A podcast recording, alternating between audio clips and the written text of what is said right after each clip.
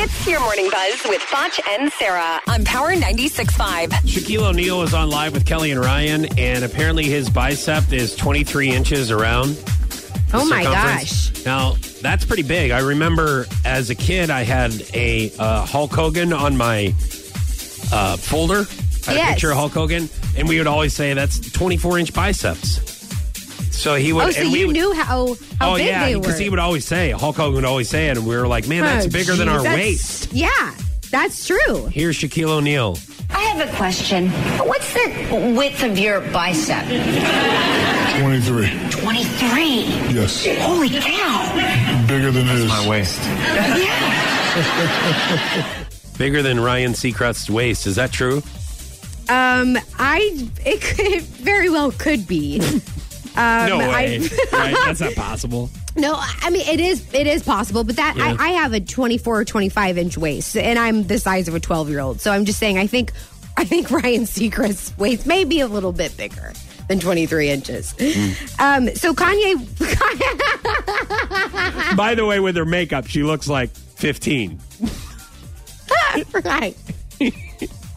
so You Kanye, know, kind of an older looking Jean Benet Ramsey. so. Uh, What's your, what was your story? oh, I'm going to try to read it, but you keep throwing in these one-liners. Come on, hey, pageant. Pageant lady. Pageant lady. Come on. Kanye West uh, went over th- the top in celebrating Kim Kardashian's 38th birthday. She woke up to flowers and a pianist in her Nice. living in her li- in her living room.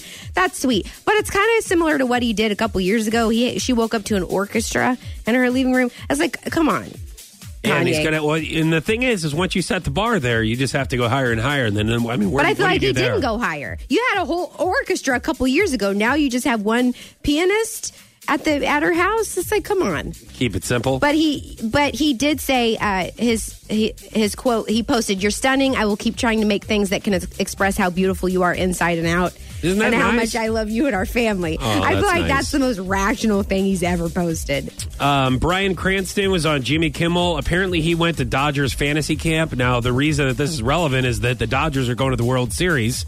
They'll be playing. Oh, Cardinals versus aren't going to the World No, they didn't Series? even make the postseason for the Oh. third year in a row. Oh, man. Um, So it'll be the Dodgers versus uh, the Red Sox in the World Series. Here is Brian Cranston.